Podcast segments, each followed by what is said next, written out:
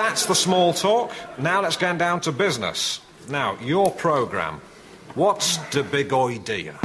Well, they've grown to know the Irish much better. We've now got to know how largely their mind works. I moved over here and immediately I had to up my game. I could not have done the job I, I did for quite a number of years in Ireland. I had to go and earn my living in England. I think a lot of it's in my hair. I think there's a lot of Ireland in here. I had an Irish upbringing. 20 years after an Irishman couldn't get a fucking job, we had the presidency. It was some heightened awareness of how hard my tribe had had it in London. No blacks, no Irish, no dogs. Never has a nation so small inspired so much in another. So you could say there's always been a little green behind the red, white, and blue. Our family is very Irish, you know. Now, ladies and gentlemen, we have a very special announcement to make at this stage. Would you welcome, please, the wonderful Charlie Threego? Hello there, and welcome to the George Hamilton episode of An Irishman Abroad. George is, of course, a man who needs no introduction. His evocative and celebrated commentary is familiar to millions. He's captured the highs and lows of Irish sports for generations of sports fans ever since he first took up the microphone in the mid 70s. And I just was delighted to get the chance to sit down with him now that he's written his memoir, The Nation Holds Its Breath, which, of course, echoes the famous phrase he uttered just before David O'Leary scored that decisive penalty against Romania in Italia 90. And that's the era that the book focuses on, is that 10 year period with Jack Charlton at the reins. It's so well written, it's such a sports fan's book, but also there's just this life of George Hamilton behind it all as he travels the world covering these events from the Olympic Games to uh, the Rugby World Cup final to multiple World Cups and beyond. He's seen it all, every corner this earth has to offer, and every type of sporting event available. I uh, can't speak highly enough of the man. He's just an absolute gent. I know you're going to love it. Let's get to it. It's the George Hamilton episode of An Irishman Abroad. George Hamilton, thank you so much for doing the Irishman Abroad podcast at last. A Nation Holds Its Breath is the name of the book. And I mean, that is the phrase, is it not? That people associate with you. And I think that that's probably the mark of a great commentator is that there are these phrases that are indelibly linked to their voice. And that is yours. It's obviously not a scripted phrase. You've said in the past that commentary can't be scripted, but that that phrase arrives so fully formed in the moment. My question is, do you know as you're saying it, this is just right, or are you more focused on being present? Well, Jarlath, thank you very much for having me. It's always a delight to revisit that afternoon in Genoa and recall how the, the phrase came about because, as you say, it, it has become almost like like a trademark, uh, a, a, an oral signature, if you like. Uh, mm. And it, it, it, it is very much a case of being in the present. It's not something that you can actually reflect upon and say, wow, I nailed that. It's not like, you know, approaching the green in a golf course and putting it to within six inches of the pin and saying, wow, that, that was it. No, it doesn't work like that. It works rather more like the 19th hole when it's all over and you're reflecting back. And you see, I think I might have, mm. I, I might have done, might have got it that time because there is too much happening in the, in the moment uh, for you to be thinking of anything other than what you're actually doing. And and the, the process of arriving yeah. at the phrase was very was very simple. And, and when you hear it, you know it, it'll it'll come across as quite logical. The commentary had gone on for the 120 minutes of, of the match, and we were into the penalty shootout. Uh, and you're you know you're you're on metaphorically speaking on the edge of your seat throughout you're really you know concentrating at a very high level and as the penalty shootout was going to be the dramatic conclusion to this uh, match that could put Ireland in the quarterfinals of the World Cup for the very first time. It happened to be happening just after six o'clock Irish time, and the 6 1 news was on RTE1 television. And they decided that they would join the commentary, the coverage on Network 2, as it was then called, the second RTE channel, uh, to show the penalty shootout. And I had this instruction in my ear uh, to tell me that they were now going to have it on the news as well. And I should be aware uh, that there might be people watching, would well be, could well be people watching who wouldn't be familiar with the ins and outs of a penalty shootout. So I would need to maybe expand upon my commentary uh, for the benefit of the uninitiated who would be watching the news and weren't expecting to be watching a football match conclude with a penalty mm-hmm. shootout. Mm-hmm. Um, so this lodged in my head as the penalty shootout was was evolving. And obviously, there's so many thoughts. Uh, I'm no psychiatrist to know how, how the brain works, but there's so many things going on in your head as you're doing a comedy over the whole piece.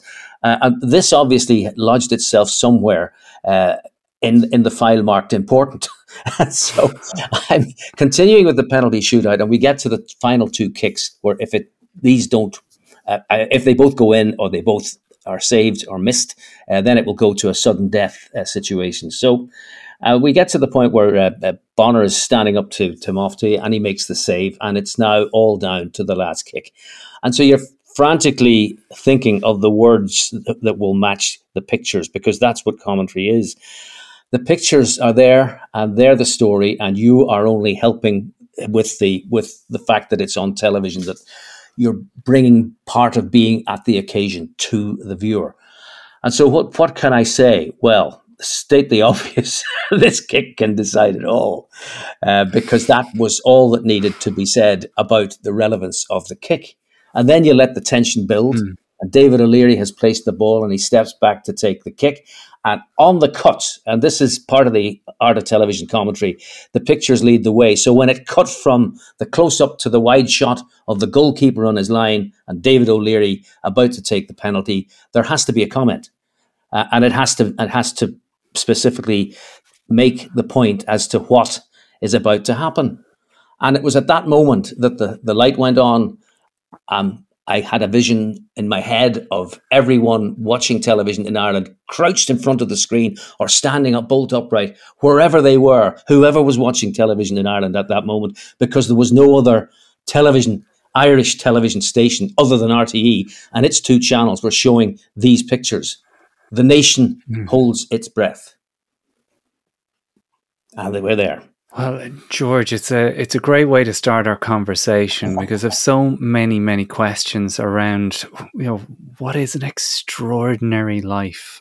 Let's be honest, the countries you've been to, the moments in history that you've witnessed, it's so much crammed into an extremely short period of time, relatively speaking. There's enough for four lifetimes for a normal person in the things you've seen from Nelson mm. Mandela presenting the Webb Ellis Cup to, uh, you know, finding yourself in these far flung places, having to get from one to the other in time to cover another sports event.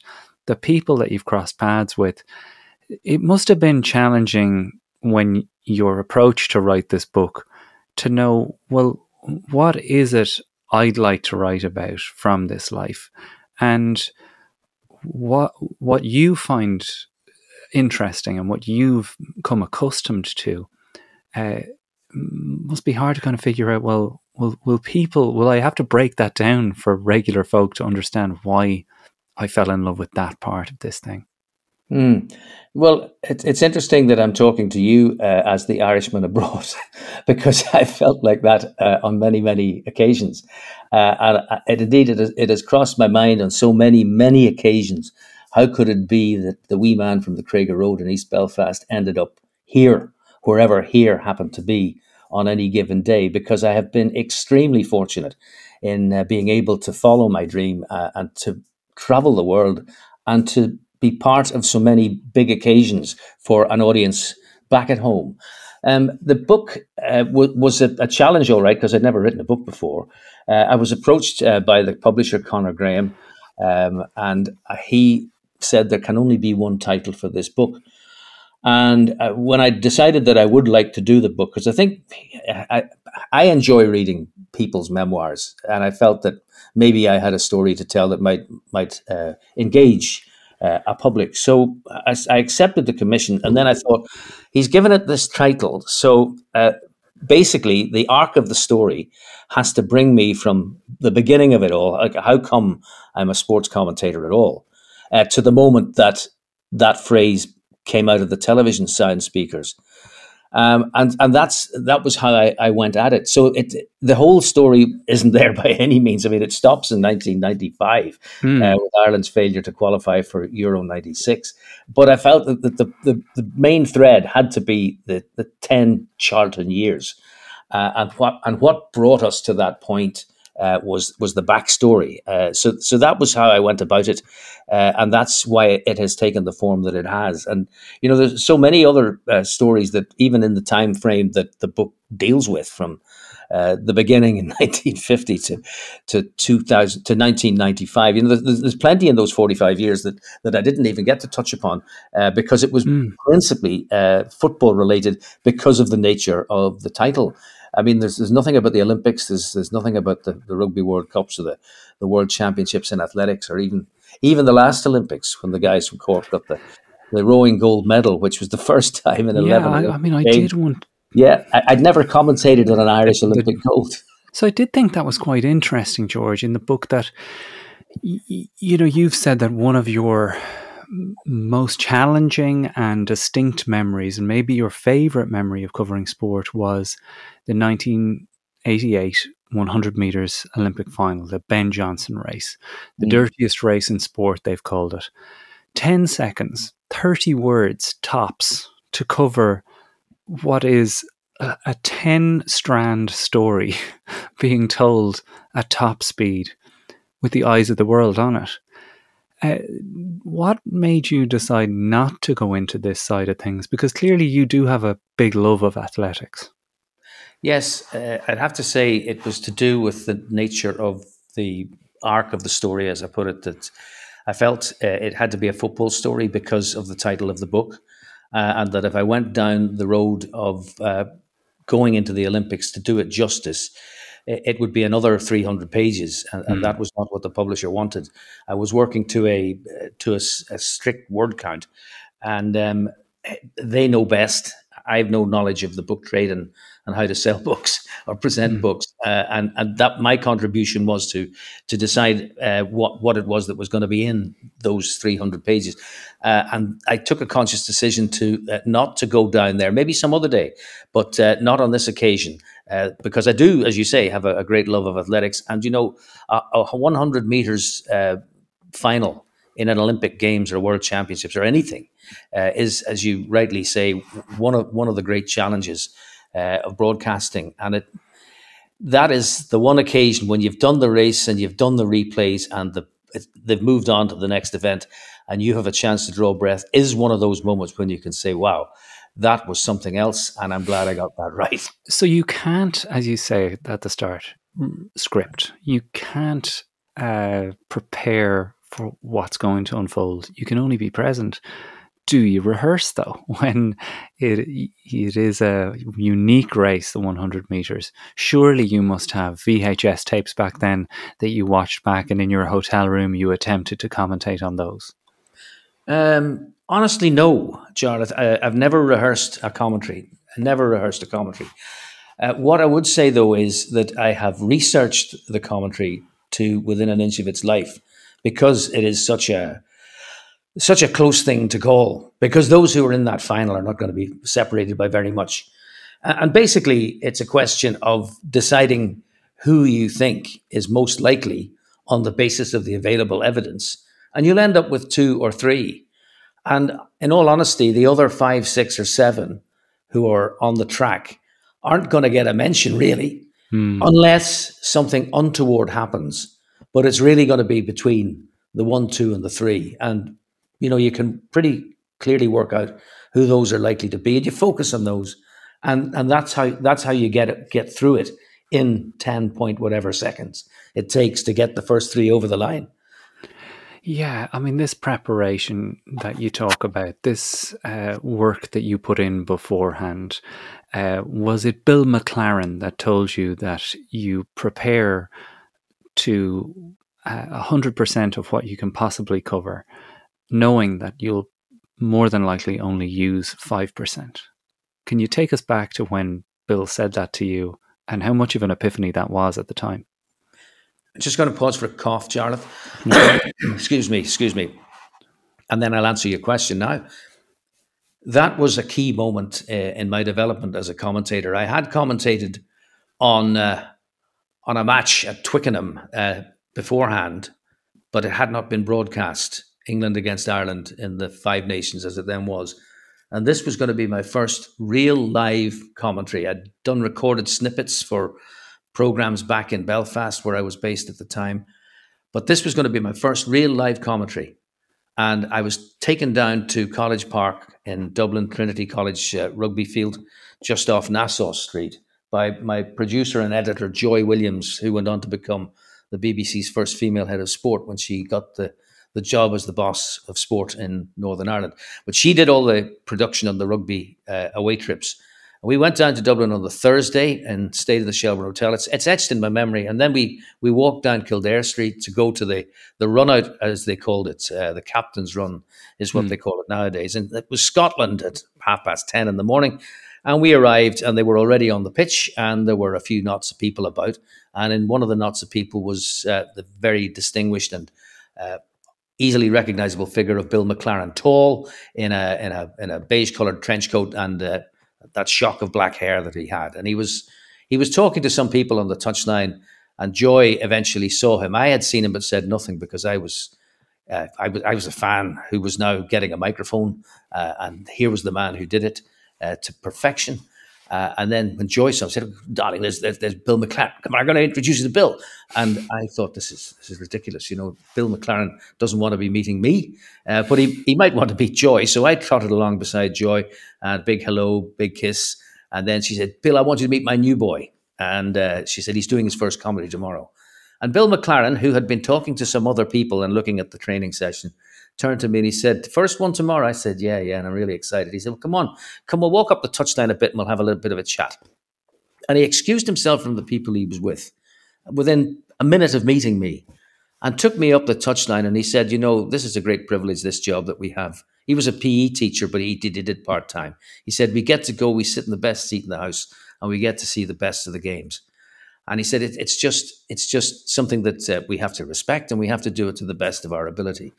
And I'll, I'll, give you a couple of tips here. He said, if you see those, just look at the backs there. And the back line in those days uh, included Scotland's back line, two centres, Ian McGeechan and Jim Renwick. And he said, you know, the way you recognize players is by their shape and how they move. Forget about their numbers, although numbers are important. But they won't always oblige you by turning their back when you need to identify them. So there has to be something else. He said, in the case of McGeechan and Renwick, McGeechan's the one with the dark hair, Renwick's the wee baldy one. So get that in your head. And that's where you start from. And you know, if you think about it and apply it to everyday life, Jarlath, if you're walking down the street and somebody you know comes around a corner 100 yards in front of you and starts walking towards you, you'll recognize them instantly, mm. even though they're the best part of 100 yards away, because you know how they will look, you know how tall they are, you know their shape, you know how they walk. And it's the same thing with commentary that you, you must concentrate on the person and how they conduct themselves physically and then you have it and forget about the numbers then. And this is why when they went to uh, squad numbers and people used to say, how are you going to, it's going to be so confusing. How are you going to manage that? Because the numbers are all over the place. It's no longer one to 11. Well, it's because it doesn't really matter hmm. because you've, you've concentrated on the player as opposed to the number that he or she is wearing. And that way yeah, you get to, you get to recognize them much more easily than if you're dependent on putting Jim Renwick's name with the number 12 and Ian McGeechan with the number 13 or vice versa. So how, how would you familiarize yourself with their body movement though when you know when a lot of our younger listeners are going there was no YouTube there was no on-demand video uh, what methods were you using to get to know these players was it literally watching more practice watching more practice was the, was the only way it could be done really uh, there wasn't even the VA. The VHS was only coming in the, the, the cassettes for recording uh, television programs. So it, it, was a case of watching watching as much as you could too on TV. Like bearing in mind, you know, the, in the case of the rugby, which is where I started, all these Five Nations matches were on the box. So I would try and see, even though they were played simultaneously in those days, I would watch rugby special on the Sunday uh, to familiarize myself with the teams. Um, and then the other thing about it, Jarlath, is that uh, the hardest time of any commentator's career is the first year or two when everything is new. Mm, um, yes. But once once you're into it, uh, they're not all changing at the end of every season. So the same people keep coming back again and again and again with only a few new faces, and that's that's the trick. Is is you know you, you concentrate on what you don't know as opposed to uh, you know bolstering what you do know with something that is maybe not relevant. I'll tell you a story about about that in terms of, of recognition. I was commentating for uh, RTE on a live Premier League match back in the 1990s when Blackburn Rovers uh, were still a big team in terms of the league they played in. And we went to cover a Blackburn Rovers game uh, live. And I we didn't have co-commentators all the time in those days, um, but we did have a producer. And my producer uh, was a guy called Stephen Alkin. You might, you might hear Stephen Alkin on the air from time to time because he's still commentating. His real job was as a producer, but he had a real desire to be a commentator, and he got to combine the two uh, later in his career. But on this occasion, he wasn't commentating; he was with me, minding me as the producer. And um, anyway, Blackburn Rovers playing whoever they were playing uh, scored an early goal, and uh, as happens, the uh, once the goal is scored, the close up camera focuses on the goal scorer. And here we had this guy, full face, all smiles, arms in the air, running towards the camera, celebrating the fact that he'd scored the goal. And I hadn't a clue who he was. and Stephen Alkin beside me is pointing frantically at my commentary sheet. And I, trusting him implicitly, said, Jason Wilcox has put Blackburn Rovers in front.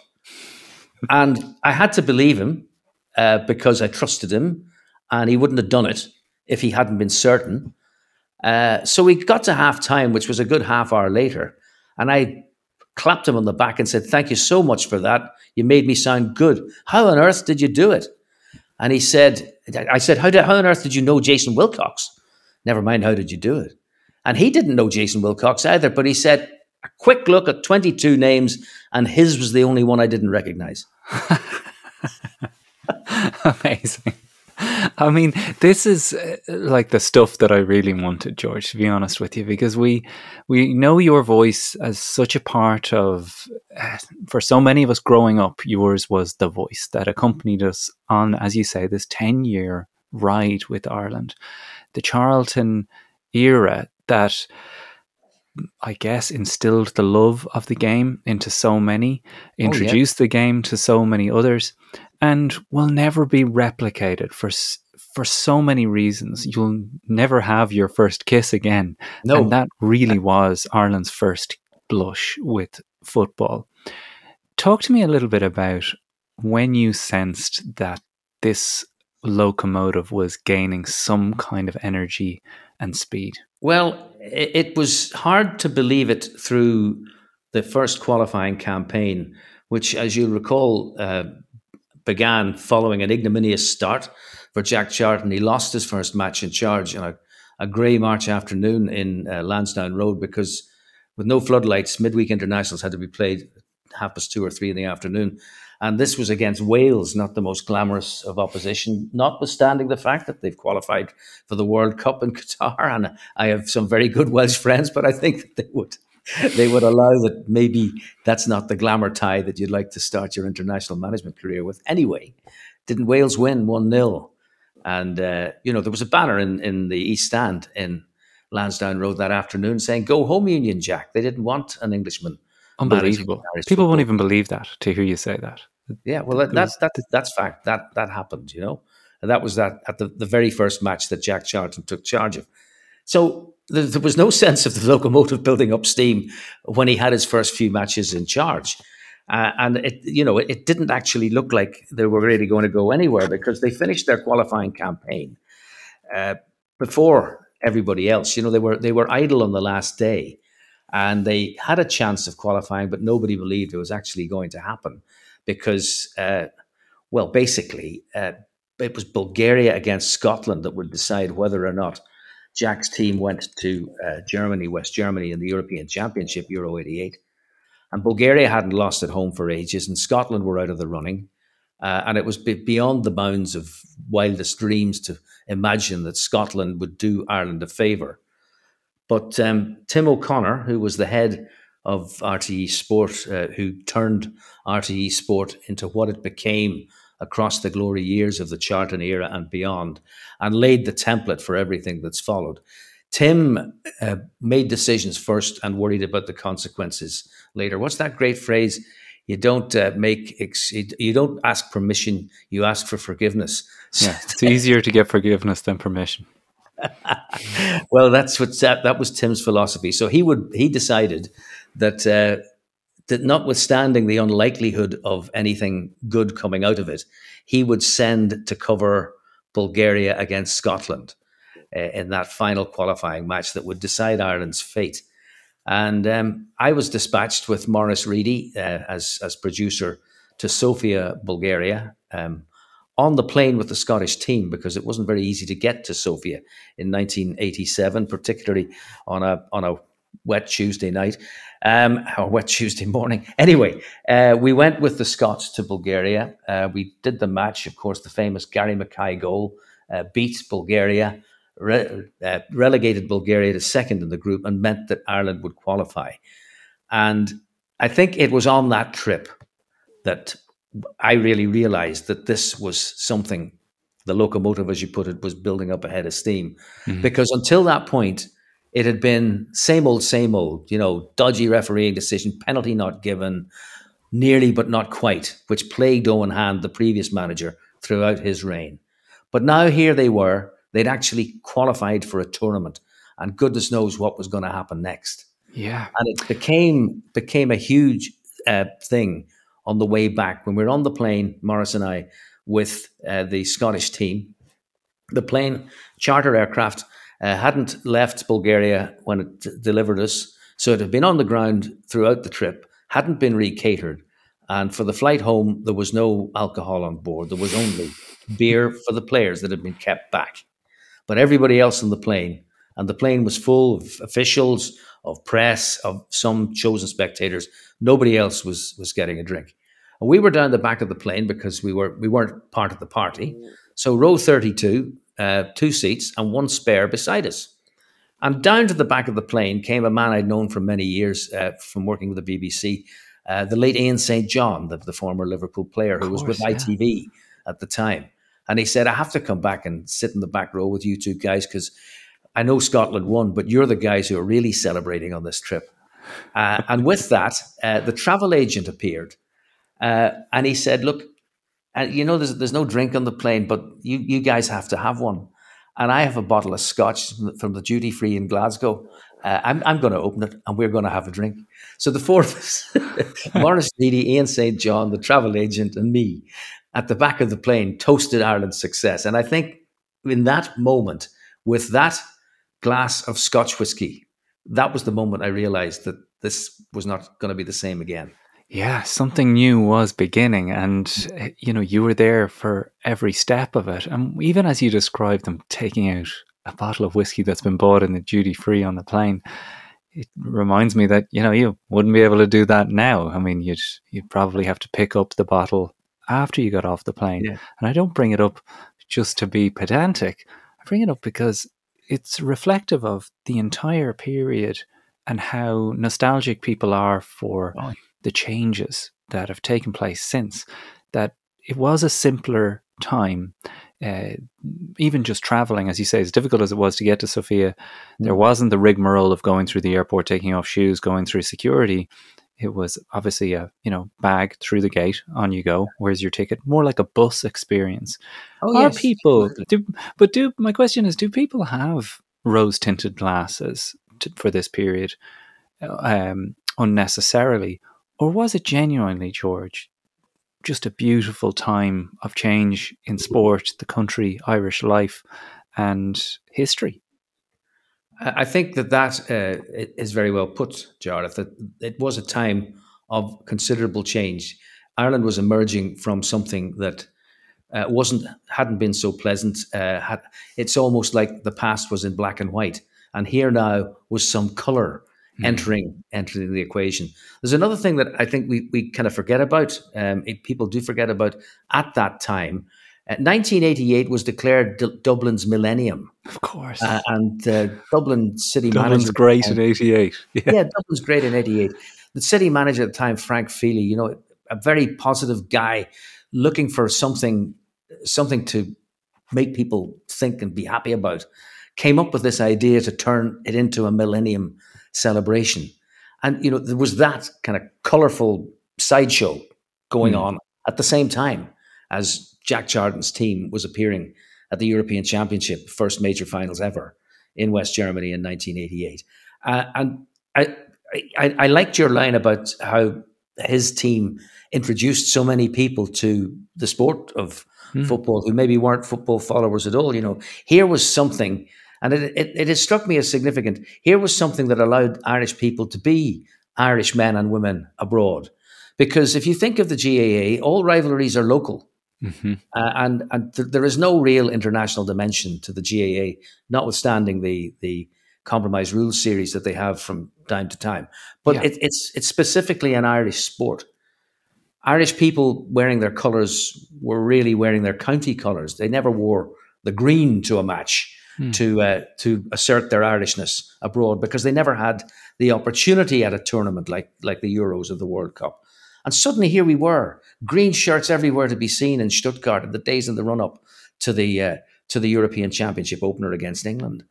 And you know, this was an opportunity that fell into the hands of Irish fans because I don't know who who lit the spark, but they learned very early on that to just by being Irish, by being jovial, by having a few drinks, and by making friends with everybody around, uh, that they could actually create a good impression of what a football fan was like, unlike what uh, was the case in, in certain other uh, areas. Let's be Yeah. no more specific. No, we that. all know what you're referring to, and and and it is so funny the legacy of that. Uh, still visible today whether it's singing lullabies to babies on trains or uh, sweeping up the streets outside pubs rather than throwing the furniture around the place yeah it, it began there in in It did, stuttgart that's exactly so. And I remember uh, interviewing the chief of police in Stuttgart uh, specifically about uh, the, the problems of policing an England Ireland game in his city. And I asked him, uh, you know, the straight question Are you expecting trouble? And he was very uh, honest. He said, No, I, I don't see any reason for trouble. It's, a, it's lovely weather. It's, it's June, it's summertime.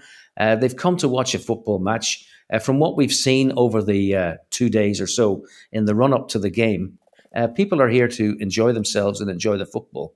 And I don't see any reason why it's going to be uh, any more problematic than, a, than any other football match in the city. And so it turned out. And I think once that had started, it then became a kind of a trademark.